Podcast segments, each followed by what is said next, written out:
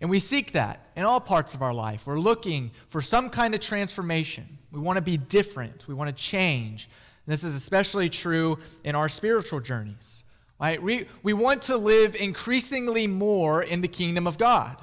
We want to be a part of what God is doing. We want Him to use our hands and our feet and our voice to reach people that He wouldn't normally be able to reach without us involved in it, right? We want to be active. And really, that's what discipleship is, right? Discipleship, or the process of discipleship, is it teaches us to be involved in the kingdom of God, to live in the kingdom of God right now.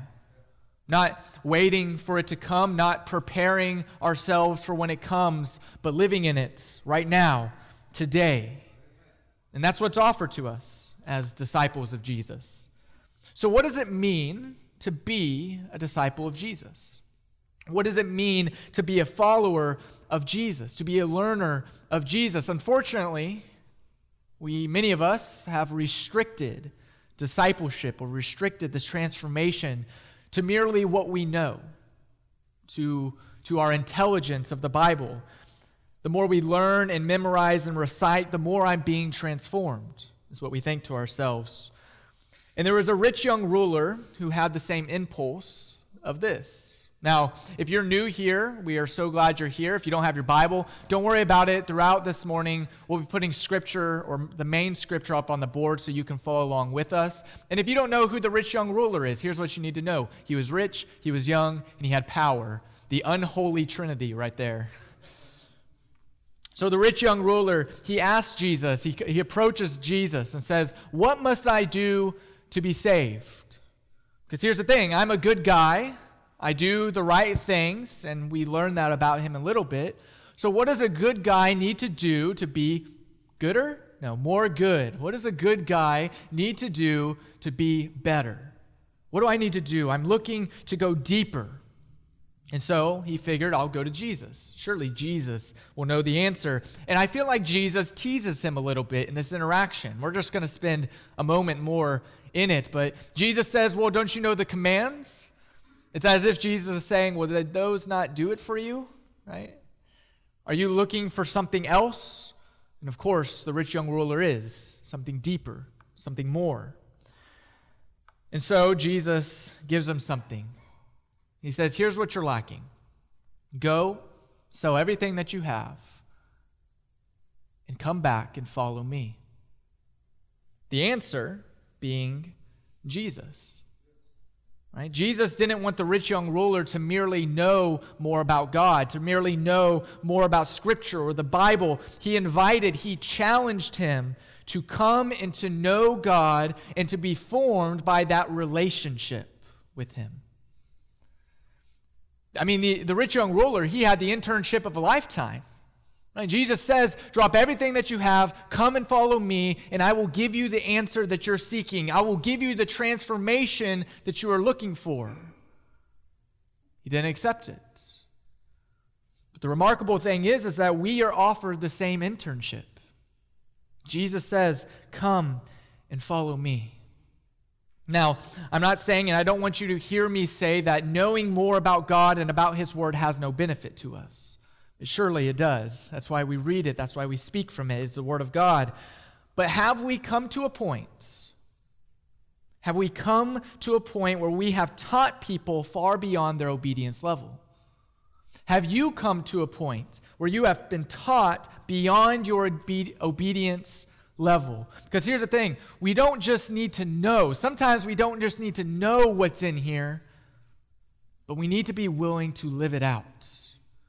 We need to be willing to obey it, to actually do what it says. A Christian Christian author by the name Jeff Vanderstelt in his book, he says it this way. He says, Often when I speak to leaders and people who wish we did more Bible studies at our church community, I ask them what was the last book of the Bible that they studied. Let's say they've responded with James. I then will say something like, Well, that's great. I'm sure you're now caring for the widows and orphans, you're visiting the sick, you're caring for the poor, etc. To which I generally hear, Well, no, not really. And then I say, But I thought you studied James. Well, yes, but I'm not necessarily doing that. See, the rich young ruler, he went to Jesus, to, he went to Jesus in search of some kind of deeper teaching. But Jesus knew what he really was longing for was the freedom and joy of being a disciple, of following Jesus. The rich young ruler, he wanted a hit of something new, something deeper. He craved it. Give me something that I don't know so I can feed off of that for a little bit longer. But Jesus knew what he actually needed. You need to sell everything you have, and you need to actually come and follow me. You need to come see what real depth looks like. The rich young ruler was interested in the right answers, but he wasn't interested in anything that required him to change his interior world, to deal with the stuff that was rattling around in there. Knowing about something, listen here, knowing about something is not the same as knowing something. Don't buy into the lie that knowing more scripture changes you. It doesn't. Knowing more scripture does not change you. Doing what scripture says and responding to what God tells you, that's what changed you. Again, this isn't to say that knowing more scripture isn't important. It certainly is. But the point is that scripture, it's incarnated inside of you. You read the text and the text reads you. So, how do you know? How do you know if this is actually happening? How do you know if you are taking part in this type of transformation? It requires a fundamental desire to want to change the broken person that I am to let the Spirit of God do His work inside of me. It comes from a fundamental desire to want to change the broken person that I am so that the Spirit of God can come inside and work inside of, it, inside of me. I don't want a hit of something new. I need to be a person who wants to be with Jesus for the simple fact of being with Jesus. And if I'm not that kind of person, and if you're not that kind of person, and if together we're not that kind of people, then what's the point? Why are we here? What's the point of it all? If we are not people who want to be with Jesus for the simple sake of being with Jesus. So, how do you know if this is happening? How do you know if you are the type of person who wants to be with Jesus in this way? How do you know if you are being formed as a disciple of Jesus, if you truly are coming and following him? Well, Paul, he gives the Galatians a, a slice of this kind of maturity in our portion of Galatians this morning. How convenient for us. In the text this morning, it gives us the most comprehensive, the most condensed version of what happens when the Spirit of God, when the, when the Spirit of Jesus is actually working inside of us. And again, if you don't have your Bible this morning, it's okay, but I encourage you, if you do, to flip over to Galatians chapter 5. Galatians chapter 5, and we are going to be looking at this type of character. So, starting in verse 16, Paul says this So I say, walk by the Spirit, and you will not gratify the desires of the flesh. Okay, let's stop there. Okay, now we've set up the two camps, right? To live by the Spirit and to live by flesh. Opposite of each other, right? Or can they cross over? Let's read verse 17. For the, desi- the flesh desires what is contrary to the Spirit and the Spirit what is contrary to the flesh. Notice, they are in conflict with each other. So that you are not to do whatever you want, but you are led by the Spirit, you are not under the law. These two things, to live by the Spirit, to live by the flesh, they are opposite of each other. They don't resemble each other. They don't cross over from each other. You can either be in one side of the camp or the other. You cannot be in both. You make the choice. Do you live by the Spirit or do you, do, do you live by the flesh? Now, you are all good Christian churchgoers, so you know what side is the right answer. But it's important for us to read what Paul says about the other side the desires of the flesh. Notice what he says the acts of the flesh are obvious. Now, if you didn't get a gut punch right there, read that again. The acts of the flesh are obvious, they're not hidden. I don't have to convince you of them. And every single one of us knows about them. They are obvious to us, they are put out front. Oftentimes, this is the list that we define ourselves by. This is the list that we try, to li- we try not to live under, but often we find ourselves controlled by. We know this list. We know this list all too well. But, Paul, in case we forgot, what is this list? Sexual immorality, impurity, and debauchery, idolatry, and witchcraft. And so far, you're thinking, okay, I'm doing pretty good, right? Those are pretty extreme and I, I don't really struggle with idolatry or witchcraft, so I'm, I'm doing pretty good so far, right? Well, it's about to get a lot closer to home here. Hatred and discord, jealousy, fits of rage, selfish ambitions, dissensions and factions, and envy and drunkenness and orgies and the like. I warn you, as I did before, those who live like this will not what? Will not inherit the kingdom of God. Remember, we're talking all about the kingdom of God, to live in the kingdom of God right now. But Paul, you're saying that if I'm living by the flesh, these obvious things in my life, that I can't live in the kingdom of God. Now, I don't want to spend any more time there. All right, we, like I said, we know this list. We know this list all too well. And I could spend all morning emphasizing the different parts of this list, but the reality is, is that you know them. You know them in your heart. We do them. No, this morning I'd rather spend much more time on the other list, the list that we're striving for, because we're saying, okay, Paul, I don't want to live this way. I keep finding myself sunk this way and it's not satisfying me. I come out of it hungry every time that I live by the flesh. What do I do? What's the other option? Where do I go? And Paul says, Well, I'm glad you asked.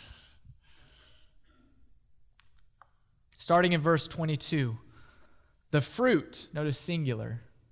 It's a little interesting fact. We won't get into it this morning. The fruit of the Spirit. What is it, Paul?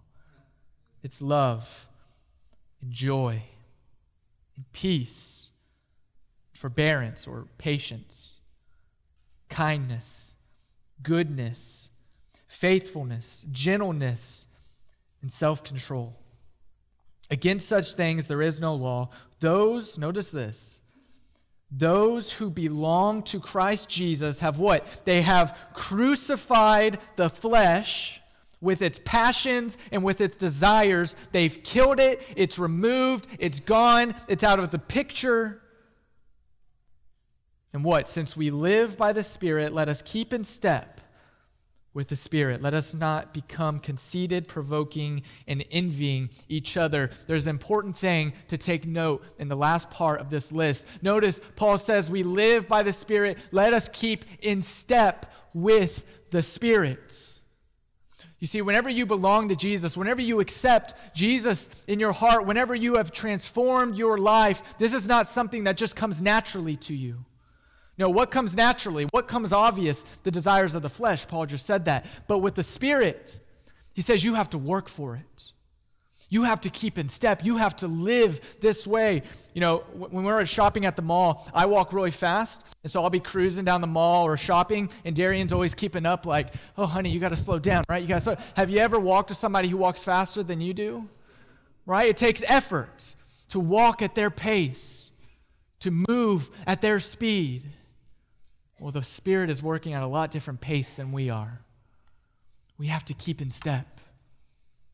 We have to stay with it. It involves work. Now, for the rest of this morning, I want to spend looking at this list and breaking down this list because the likelihood is you're looking at this and you're thinking, I may have one or two of those, maybe, but all of them? And, and you may be even looking and say, I've gotten quite a few on there, but I hope that after this morning we can redefine what some of these fruits look like in your life. Because if we're going to keep in step with them, if we have to keep up with them, that means they don't come naturally, they don't come easily. And I know that people spend uh, months and weeks working through these fruits. We're going to spend about 15 minutes, so it's going to be fast. So buckle in. Here we go. Paul starts with the first one love, right? Love gives freely. without looking whether the other person deserves it, and gives without expecting back. Now, I think it's important for us to note here that Paul starts this list off with love. I do think that was intentional. And, and do you know what the last one is? Self control. I also think that was intentional. It's as if Paul is making a fruit sandwich here right? He's, he's putting the bread on each side. He says if you can if you can master love and if you can master self-control everything in between it will become a lot easier. If you can focus on love and you can focus on self-control everything in between will come a lot easier. Yes i think paul was intentional in this list and he starts with love. Love is action. Love is unfiltered. Love is colorblind I don't know which of those you needed to hear this morning. But love is all of these things. Love is action. It involves it's a verb. It involves movement. It involves taking steps. It's unfiltered. It's colorblind. Love doesn't look on what's on the outside of a person. It doesn't look at the exterior of a person. It doesn't matter the color of the skin, the nationality, the ethnicity, what that person does or what that person has done in the past. Love doesn't look at it. It's unfiltered. It penetrates anything that gets in its way. Love. And I loved, I love that we talked about love and the new command of Jesus last week. Tracy mentioned the new command that Jesus gave when he was with his disciples in the upper room. Right? We know the first great commandment you're to love God with all your heart, your soul, your mind, your strength. You're to love your neighbor as yourself. Love God, love others, love yourself. We got that. But in the upper room, it's as if Jesus gives a 2.0. He's like, let me upgrade this one more time. You are to love others how I have loved you. To love other people how, how I have loved you. And I don't think when Jesus first said those words that it fully clicked with the disciples. But I can guarantee that when they, they were standing at the bottom of the cross looking up at the lifeless Jesus, it made sense. That's how I'm supposed to love. That's what love looks like. See, love is sacrificial. And you can't be comfortable in love at the same time. You can't be comfortable in sacrifice at the same time right? They work opposite of each other, right? When's the last time you loved and you were uncomfortable while you did it, right? It's easy to love my wife whenever she's happy, right? We, we go out on a date that we're both enjoying. We laugh, we joke, we flirt. It's easy, right? It's easy to love her in those moments. You want to know when it's not easy to love? Whenever I know that I was wrong and I have to admit it whenever she's hurting and I need to hurt with her, whenever I messed up and I need to become vulnerable, whenever I need to put my pride on the back burner and put her before me. You see, this, this is like infatuation. This is just joy of life. This is what love looks like. And it's in those moments that it matters. Love is sacrifice. When was the last time you were uncomfortable loving somebody? When's the last time somebody in this room you loved them to a point that it moved you out of comfort? When's the last time you loved yourself this way? So, the question to ask yourself Am I motivated to do for others as Christ has done for me, or am I giving in order to receive something in return? Love. The next one on the list is joy. Joy is gladness that is completely independent key word there, is completely independent of the good or the bad things that happen in the course of a day. Jesus was the most joy filled person that this world has ever seen.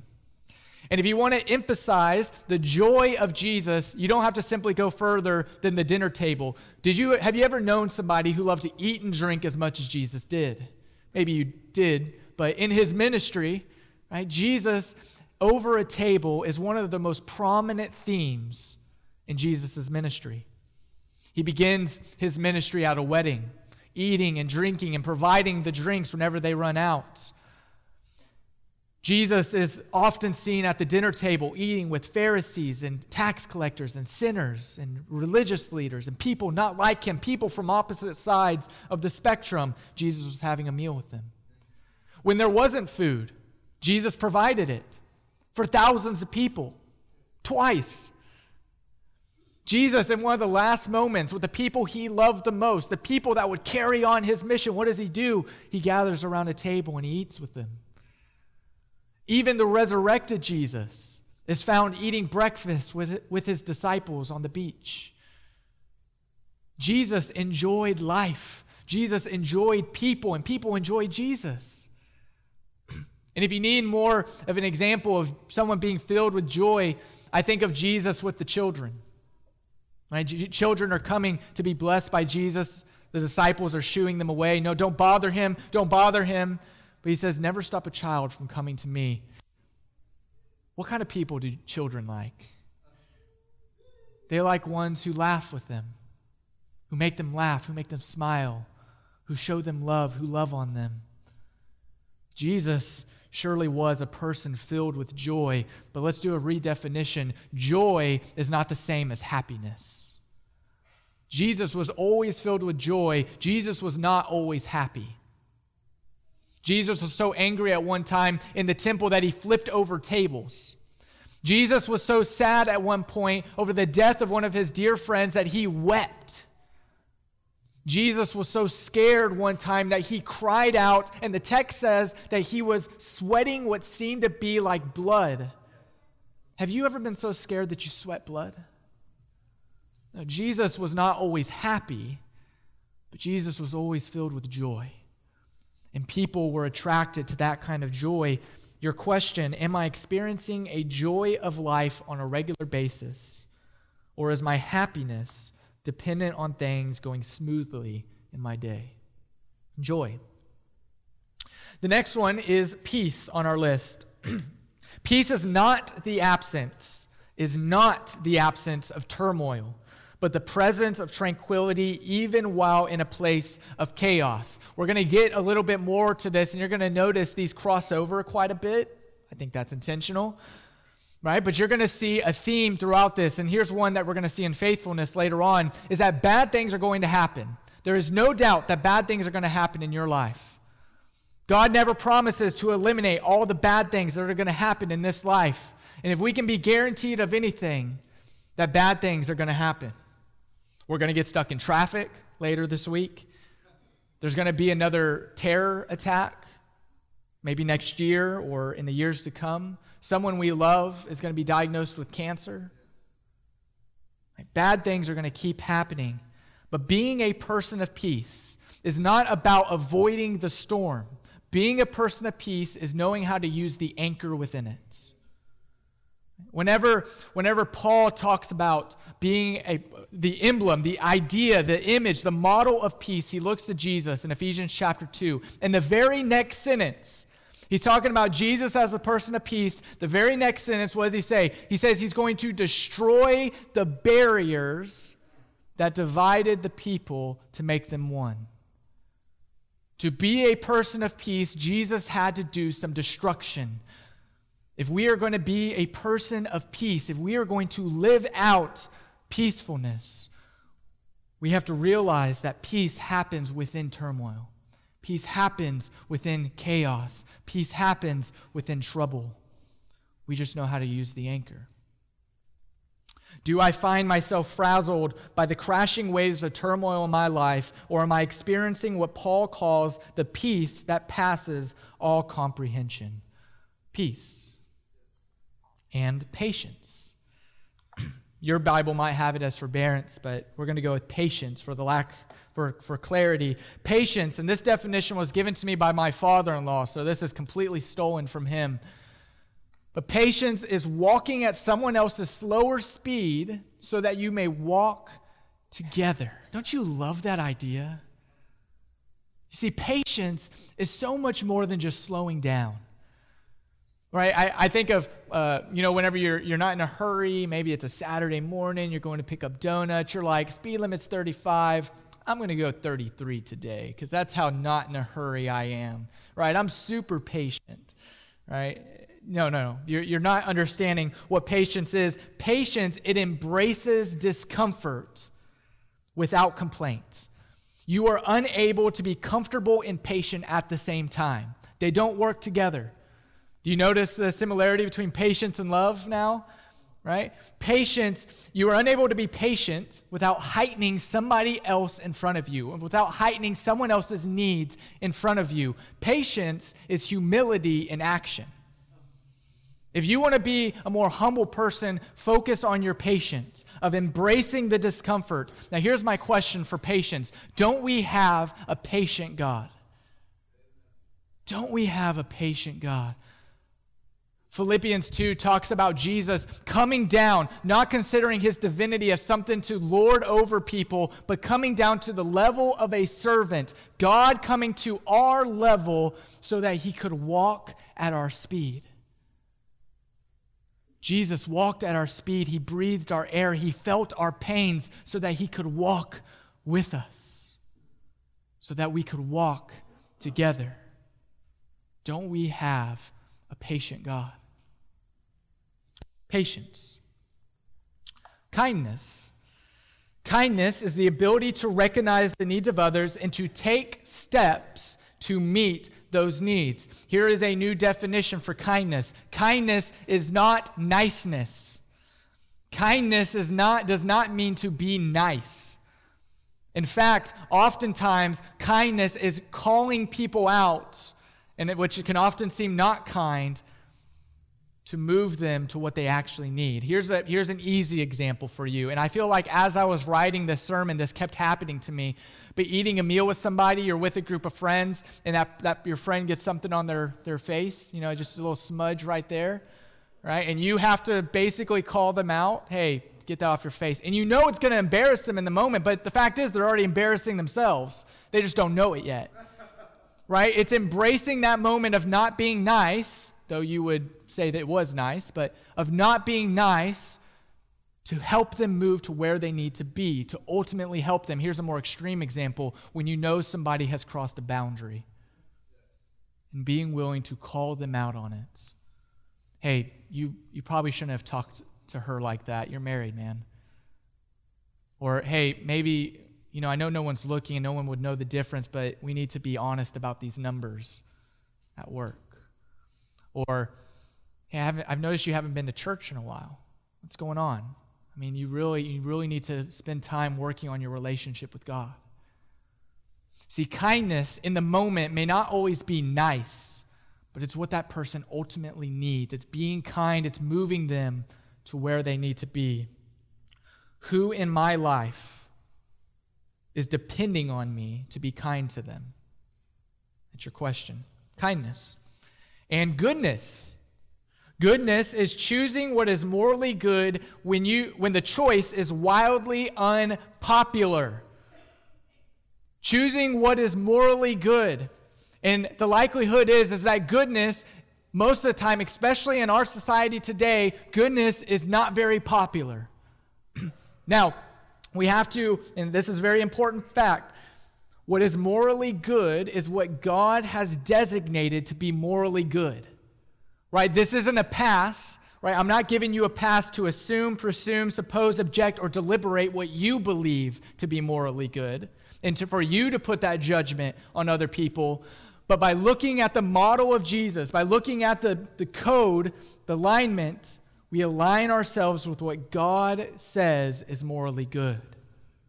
Goodness is acting on what is morally good when it's wildly unpopular. The question, for the sake of time, let's just keep cruising through these. Does my life reflect the holiness of God? Does your life reflect the holiness of God? Faithfulness. I love faithfulness. Faithfulness is the ability to stay committed even when you are lost, hurt, confused, or unmotivated. And haven't we all felt one of those at one time or another? Right? Life works this way. Life works in ups and downs. I think that's why Psalms is so dynamic, why it, why it speaks to us so much. You have one psalm that praises God, that glorifies God. You turn the page, sometimes within the very same psalm, they're yelling at him. They're confused. Right? They don't understand. They're mad. Right? And our life works the same way. But faithfulness, a faithful person, right? Faithfulness is not the absence of trouble. Faithfulness happens within trouble. It's just like peace. It's not avoiding trouble. It's not hoping God will eliminate trouble. It's, it's embracing the trouble in our life and being faithful even whenever we're feeling lost, hurt, confused, or unmotivated. I think of John uh, chapter 16, verse 33. Right? Jesus is talking about you will, right? When you face troubles, when you face suffering, Jesus identifies it. You will face suffering. Take heart, because I have overcome the world. Right? Jesus never promises to eliminate the suffering in our life. He never promises to reverse it. Something that's broken in your life may always stay broken. But Jesus says that's not the end of it. Stay faithful through it because I have overcome the world. Faithfulness gentleness. There we go. Gentleness. Now, gentleness is pretty straightforward. We understand gentleness, and this is the second to last one of the fruits of the Spirit. Gentleness is not without power, it just chooses to defer it to others. Gentleness is a strong hand with a soft touch. And if you want an idea of what that looks like, look at God. A strong hand with a soft touch. Gentleness, meekness is not weakness right? It just chooses to forgive others, to correct with kindness, to live in tranquility. It makes a choice despite its power. It transposes its power. It says, You are feeling weak. Let me give you some of my strength. Do I come across as brash or headstrong, or am I allowing the grace of God to flow through me to others gentleness. And then the last one on our list, and if you remember, this is the bookend. If we can master love and if we can master this one, self control, all of the ones we just talked about will come a lot easier in our life. Self control is not releasing our grip on fleshly desires, it's instead choosing to be controlled by the Spirit of God. You see, self control, in its very name, it defines a battle that is happening inside of us. Self control implies that the self is producing something that we don't want. It's producing something that is working against us and that we have to control it. But the irony, the irony of self control is that we never really have control of our life. We just choose what's controlling us. Are we controlled by what our flesh produces? By what comes obvious to us? Or are we being controlled by the Spirit?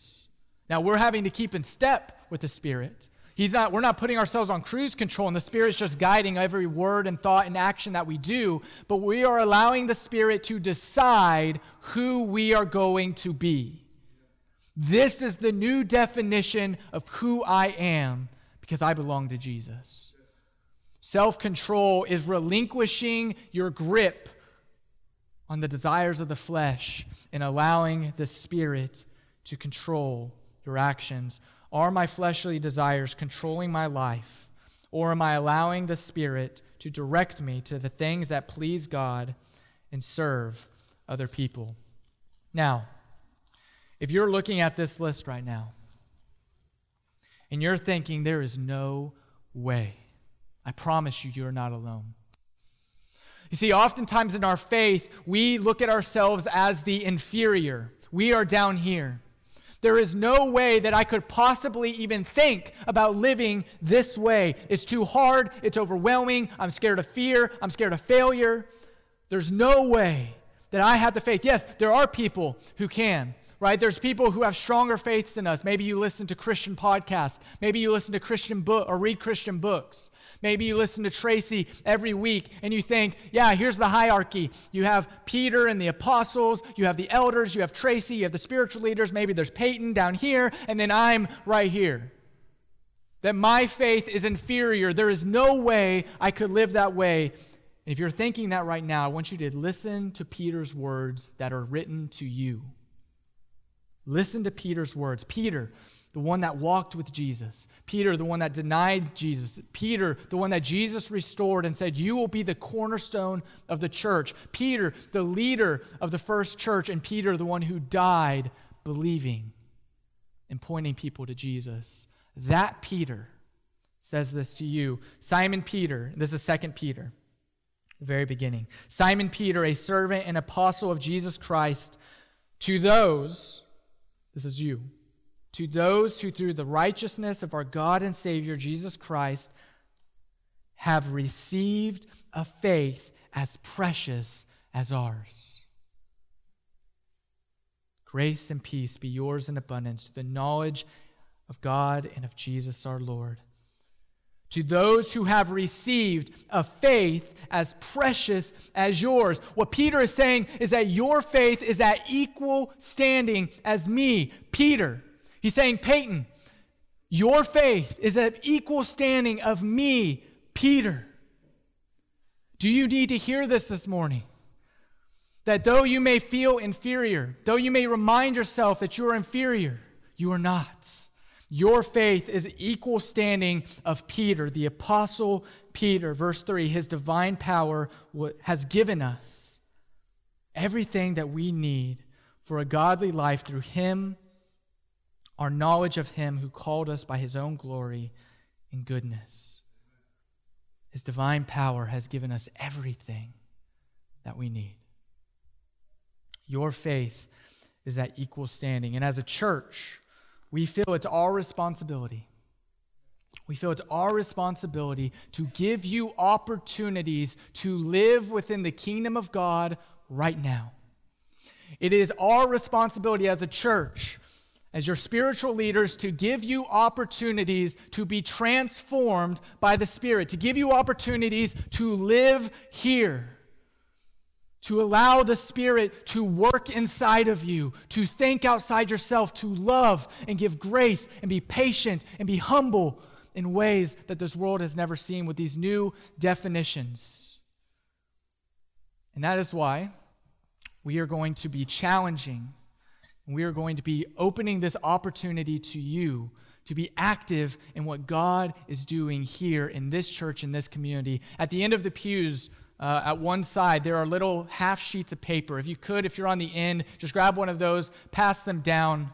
We want to move people in our community from hunger to hope. We want to move people who are hungry and don't have resources that we have. We want to move them to a place of hope the hope that we have ultimately in Jesus. And so on our Christmas Eve lunch, where we invite people from our community, we're going to be giving out little goodie bags, little care packages to people in our community of things that they need, things that they don't have, things that we take advantage of so often in our life. So look at that list, pray over that list, and up from now into Christmas Eve, we're going to be collecting items. This is an opportunity for you to be involved in the kingdom of God, to allow these actions, to allow these things to slowly begin transforming who we are as a church. And we also, we also open up an opportunity for you to respond. Maybe this morning you heard something that hit you a little close to home. Maybe you need the prayers of our spiritual leaders or our elders or whoever it might be. Maybe you just need encouragement to get through the next week. Maybe you're thinking, okay, I don't want to live by the flesh, I want to live by the Spirit. What's my next step? If we can help you answer any of those questions, we call you right now to come forward as we stand and we sing the song.